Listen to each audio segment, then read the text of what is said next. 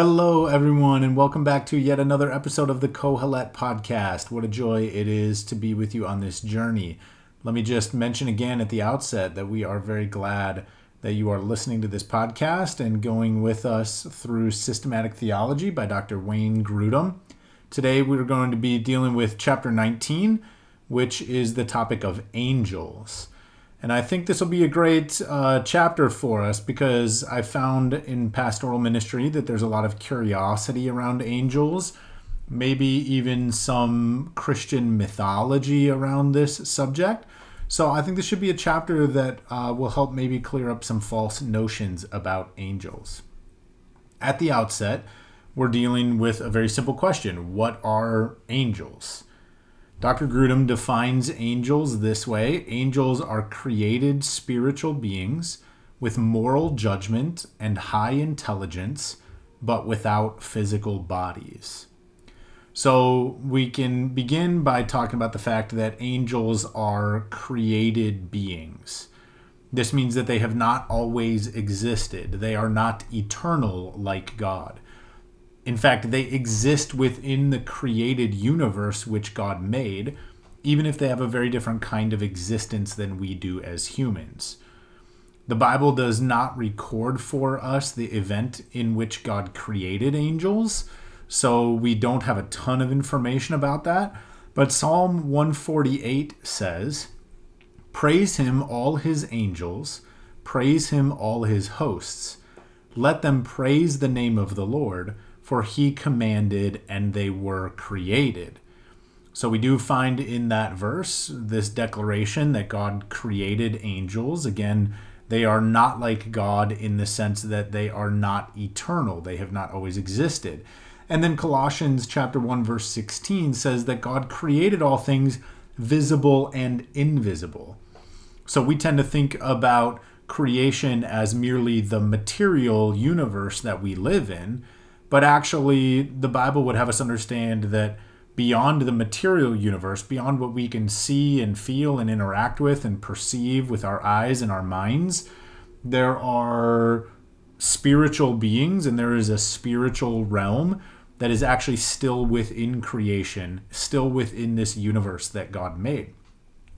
Dr. Grudem's definition of angels also includes the fact that these spiritual beings have moral judgment. So angels are created spiritual beings with moral judgment.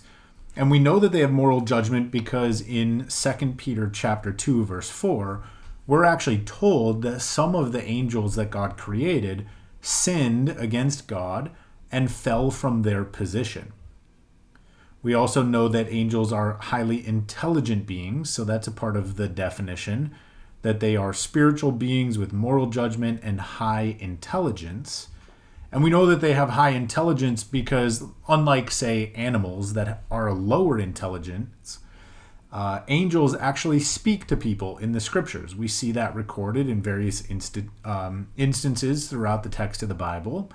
They also execute God's commands and they sing praises to God. So they comprehend God and they think about Him and they do what He says and they praise His name and give Him glory.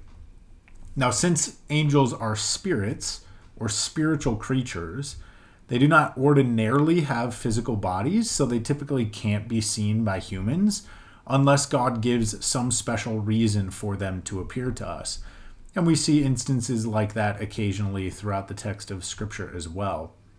But scripture teaches us that angels are engaged in the work of acting as God's messengers. They also safeguard God's people. And they even join with Christians in worshiping God. So throughout the Bible, we find angels referred to by various names. Sometimes they're called sons of God. That's often the case in the Old Testament. They're also called holy ones, spirits, um, sometimes watchers, and even the phrase dominions and rulers and authorities can sometimes also apply to angels.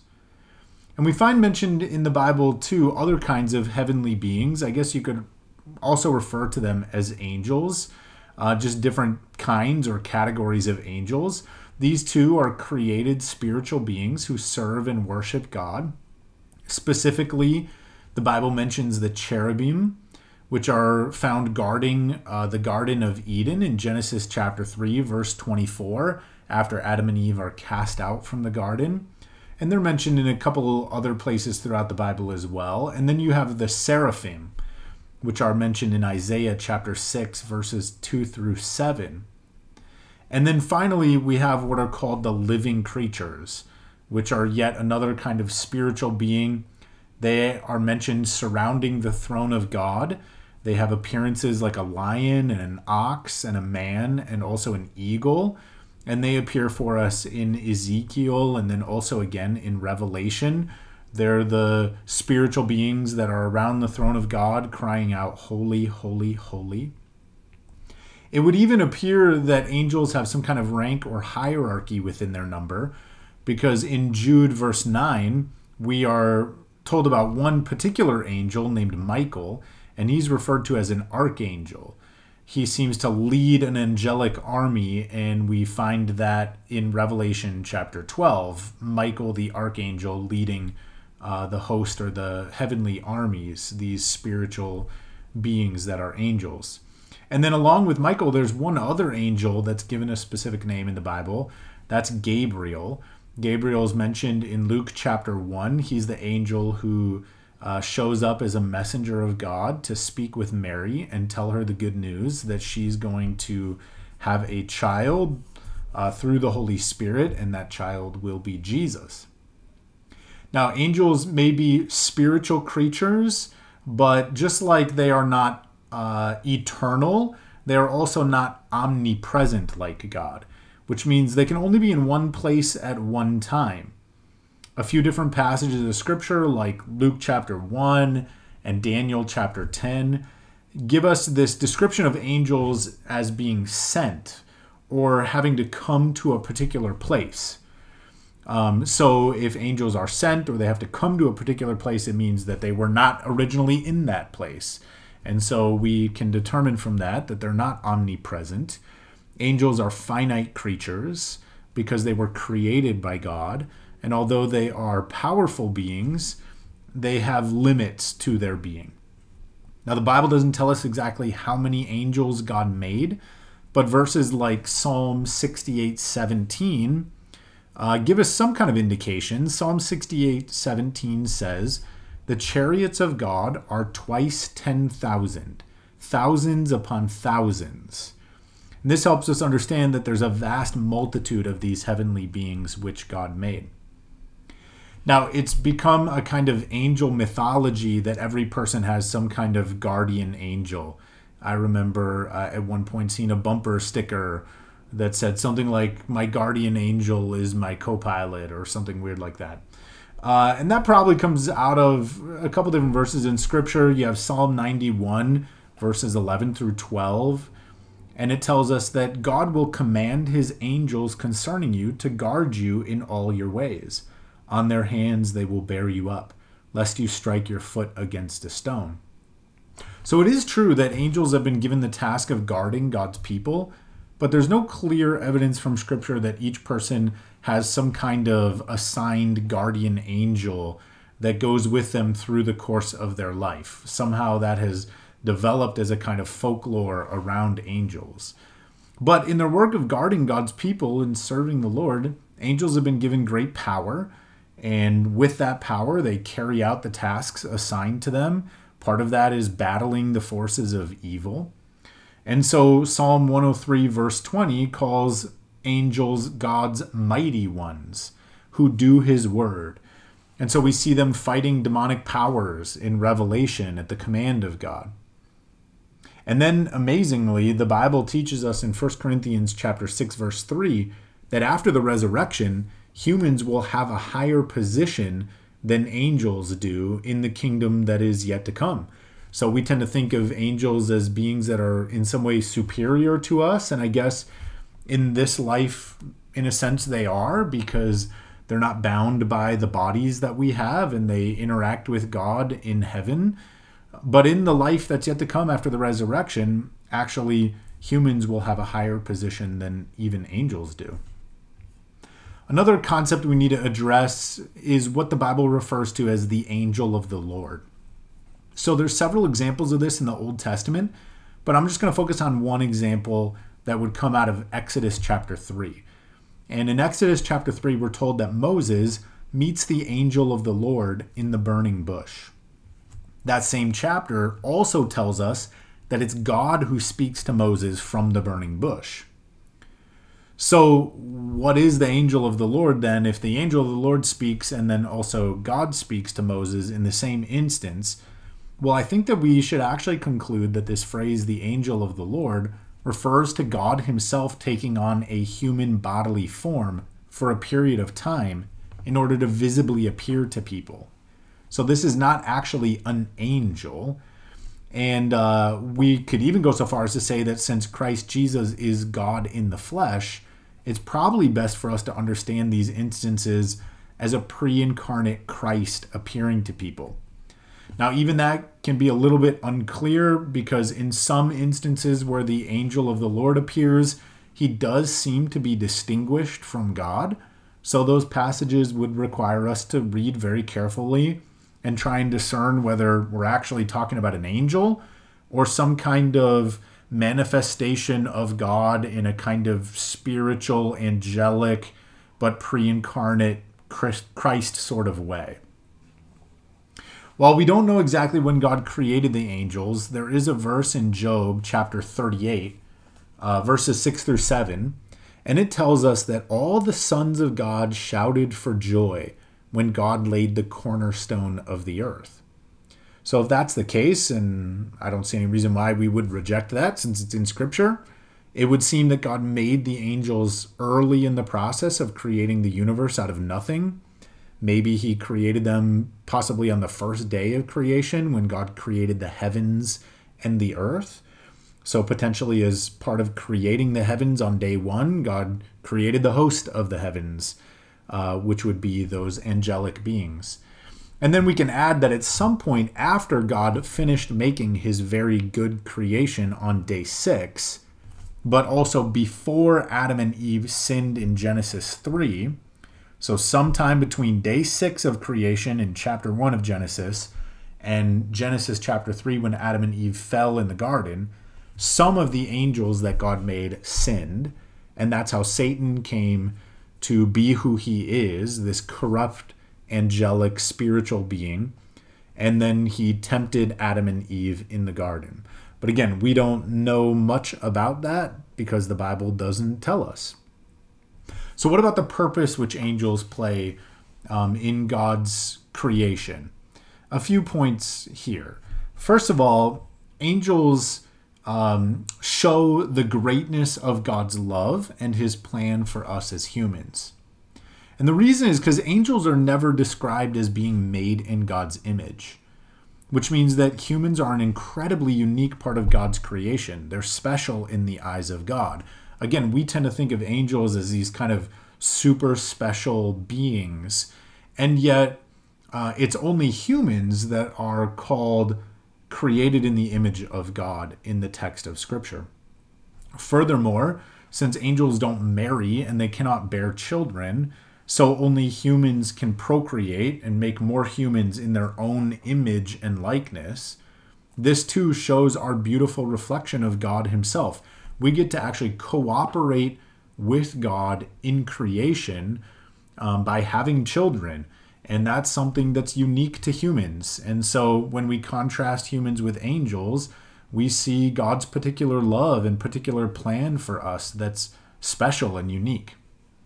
We're also told in 2 Peter chapter 2 verse 4 that when some of the angels sinned, God did not spare them. Instead, he bound them up for judgment. Contrast that with humans. When mankind sinned, uh, God, instead of immediately binding us up for judgment, God decided to redeem us through the sacrifice of his own son. And in doing that, God actually became man, um, which is something very different than angels. We can't say that God ever became an angel, but God did take on human flesh. And rather than condemn us immediately, he offered us an opportunity for grace through Christ. So angels that sinned against God received no mercy from God, whereas humans have been offered mercy and grace through repentance. So the fact that we've been saved from a life of rebellion against God means that we're able to sing praises to God for the grace that He has given us. And that's a praise that angels will never be able to offer to God because they never were given uh, redemption or grace or salvation. Another purpose for the angels is to remind us that the unseen world is real. So the spiritual realm is a realm that really exists. I think this is kind of difficult for us to wrap our minds around because in the modern world that we live in, we're very materialistic. But the mention of angels throughout the scriptures reminds us that we actually live in a universe that is both material and spiritual. And so Hebrews chapter 12 verse 22 tells us that when the church gathers together to worship God, we actually join with innumerable angels in giving praise to God because he's the God of both heaven and earth. Angels also serve the purpose of God by giving us an example to follow. Um, Jesus told us to pray that God's will would be done on earth just as it is in heaven. So we can say that God's will is done by angels. It's done by them immediately, joyfully, and without question you know, other than the angels that sinned against God, all the other angels um, continue to serve God. And so we should follow their example to do God's will in a similar manner, manner immediately and joyfully and without question. Angels delight to serve God with humility, and that's the exact same attitude that we should have God, we should have in serving God. And we see the seraphim who are giving God constant praise before his throne. They cry out, Holy, holy, holy is the Lord of hosts. And so we can actually emulate the praise and the worship of angels as we see it described in Scripture. And then we find, especially in the book of Revelation, that God uses angels to carry out some of his plans. He commands them, and they act on his behalf. And they serve as ministers before God ministering directly to him by giving him glory. And of course, we too should follow that example, ministering to God, giving him the glory. The last thing for us to reflect on is what kind of relationship humans should have towards angels. And this is maybe the place uh, where the church needs the most teaching on the subject of angels. There are some people who think too highly of angels and they almost worship and adore them. But that would be inappropriate for us to do as Christians. Since angels themselves worship God, we should follow their example and only worship God. He alone deserves our praise and our adoration. But we could also maybe swing to the other side of the spectrum and make the mistake of being overly materialistic and forgetting that God has filled the heavens with spiritual beings. And actually, Scripture encourages us to be aware of these heavenly beings who also serve God, so that we might be in awe of God and give him praise and glory. And we can give God thanks that He's created these spiritual beings in part for our protection as they keep watch and guard over us. But the Bible also warns us concerning angels. Uh, the Bible warns us that we should not accept false doctrine from angels. Galatians chapter 1 verse 8 says, "Even if an angel from heaven should preach to you a gospel contrary to the one we preached to you, let him be accursed." We're also told in 2 Corinthians chapter 11 verse 14 that even Satan disguises himself as an angel of light in an effort to tempt us and lead us into error. So when you think about Mormonism, Mormonism claims to have authority because Joseph Smith saw God and God gave him this revelation. And yet, the Bible clearly tells us that uh, any revelation that's contrary to Scripture uh, it should be rejected, right? Even if an angel from heaven should preach to you a gospel contrary to the one we preach to you, let him be accursed. And Satan disguises himself as an angel of light in, in an effort to tempt us and lead us into error. So these new revelations that seem to come from spiritual beings should be rejected wherever they are contrary to Scripture. And again, Satan can manipulate our thinking. He can try through these angelic visions. And uh, that should lead us to be cautious and not go beyond what the Bible teaches concerning angels or concerning any other doctrine. Furthermore, we should not worship angels, we should not pray to them, we really shouldn't even seek them out.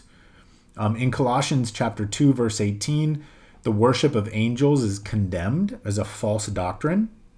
And we see throughout the Bible in a few instances that the angels themselves, when they appear to humans, sometimes the humans bow down to them. And the angels specifically say that humans are not to worship them, that they are only to worship God. As for prayer, we, we wouldn't pray to angels, we pray only to God because we need no mediator between us and God. Jesus Christ, who is both God and man, is the only mediator between us and God. And so we don't need angels to go between us and God because we actually have direct access to God through the Holy Spirit, which God has given to us by Jesus. And then there's no indication in Scripture that we should seek to even interact with angels. And for the very same reason as we've already been discussing, because we should seek only God Himself. Why would we want some kind of relationship with an angel that is created by God and a lesser being than God when we have direct access to God Himself? Maybe one final question that's worth asking is Do angels appear to people today? Well, there's no place in the Bible that tells us that angels definitely won't appear to people today. We do see them appearing to people in the early days of the church in the book of Acts. Um, it's not common, but it happens. And so it would seem that it's possible an angel could appear to a person today. But I think, again, we should be extremely cautious about this for the reasons that I already mentioned that Satan himself can masquerade as an angel. And so it would be best to say at this point that we should let Scripture be our guide in all things.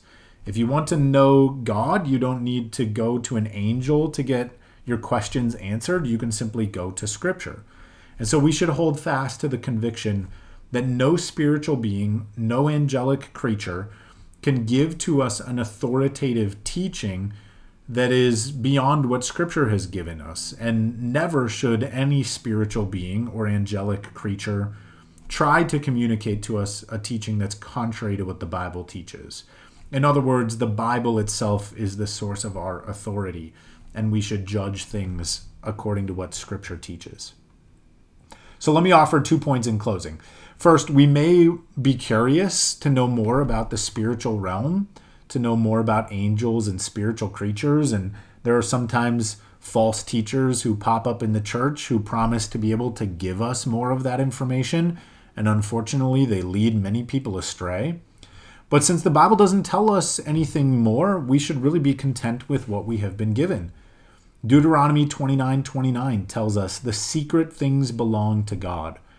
And so we should be very cautious not to long for more than what God has chosen to give us. Let's be content with His love, with His grace. Let's be content with Jesus, who reveals God to us. Let's be content with the scriptures that tell us everything God intends for us to know. And then, second, I think if I could leave you with a kind of application reflection question, it would simply be this. We learned that angels delight to do the will of God and they serve Him faithfully. Can the same be said for you? Do you delight to do the will of God as it's been revealed in the Bible? And do you follow the example of the angels in serving God faithfully? Our next episode will be on Satan and demons, and so I hope that You'll join us again next week for uh, chapter 20. I'm sure that will be another chapter that will be enlightening as we discuss what the Bible teaches about Satan and demons. Until then, blessings.